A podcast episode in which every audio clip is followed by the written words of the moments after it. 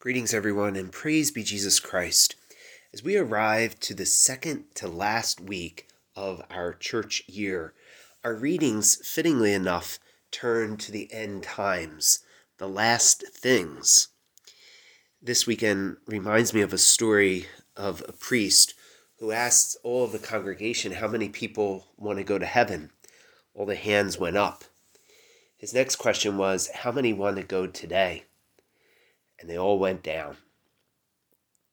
I think that story manifests our strange fascination with the last things, with death, the end of the world, the afterlife. We have a love hate type relationship.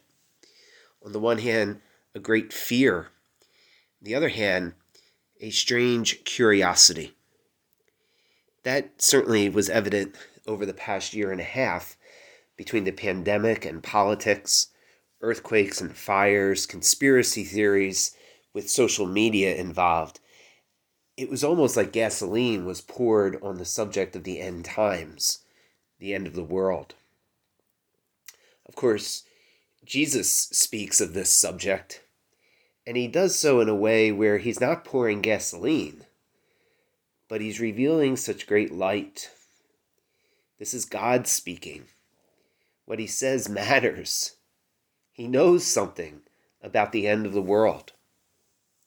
Three things we heard in the gospel today from Jesus about this subject. Number one, as to the day or the hour, not even he knows. Number two, that he will come again it's certain. He will come again, he said, on with power and glory.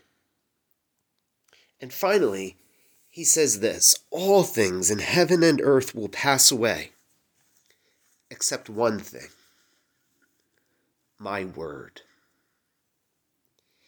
That's a very beautiful word. And how beautiful the word of God is. It's the only thing that will last. The Word of God that you and I are privileged to read and to hear, to study and to pray with, is different than any other word. Is different for many reasons. It has power, it has authority, it has great might. The Word of God, we're reminded, created the world. It was with the word that things came to be. That same word of God brought healing to the blind man, to the cripple, to the lame. That same word of God could stop the storm in its track. That same word of God spoken to you has such great power.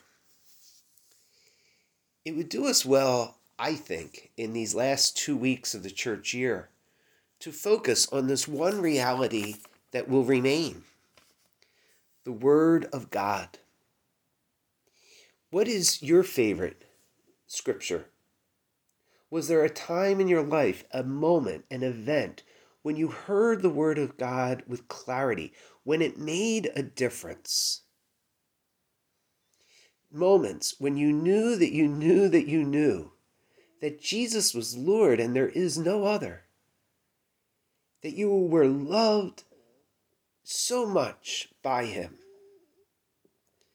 My friends, to call to mind the Word of God, to have it ready on our lips, to live out of that Word and to grow in that Word is the way of healing and peace. It's the root of our vocation our mission, our purpose.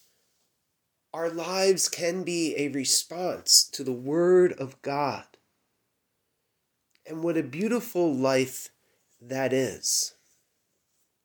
To live in faith, in response, having received God's very Word. My friends, that is for our lives not only here today but that is the gift of life. That is heaven.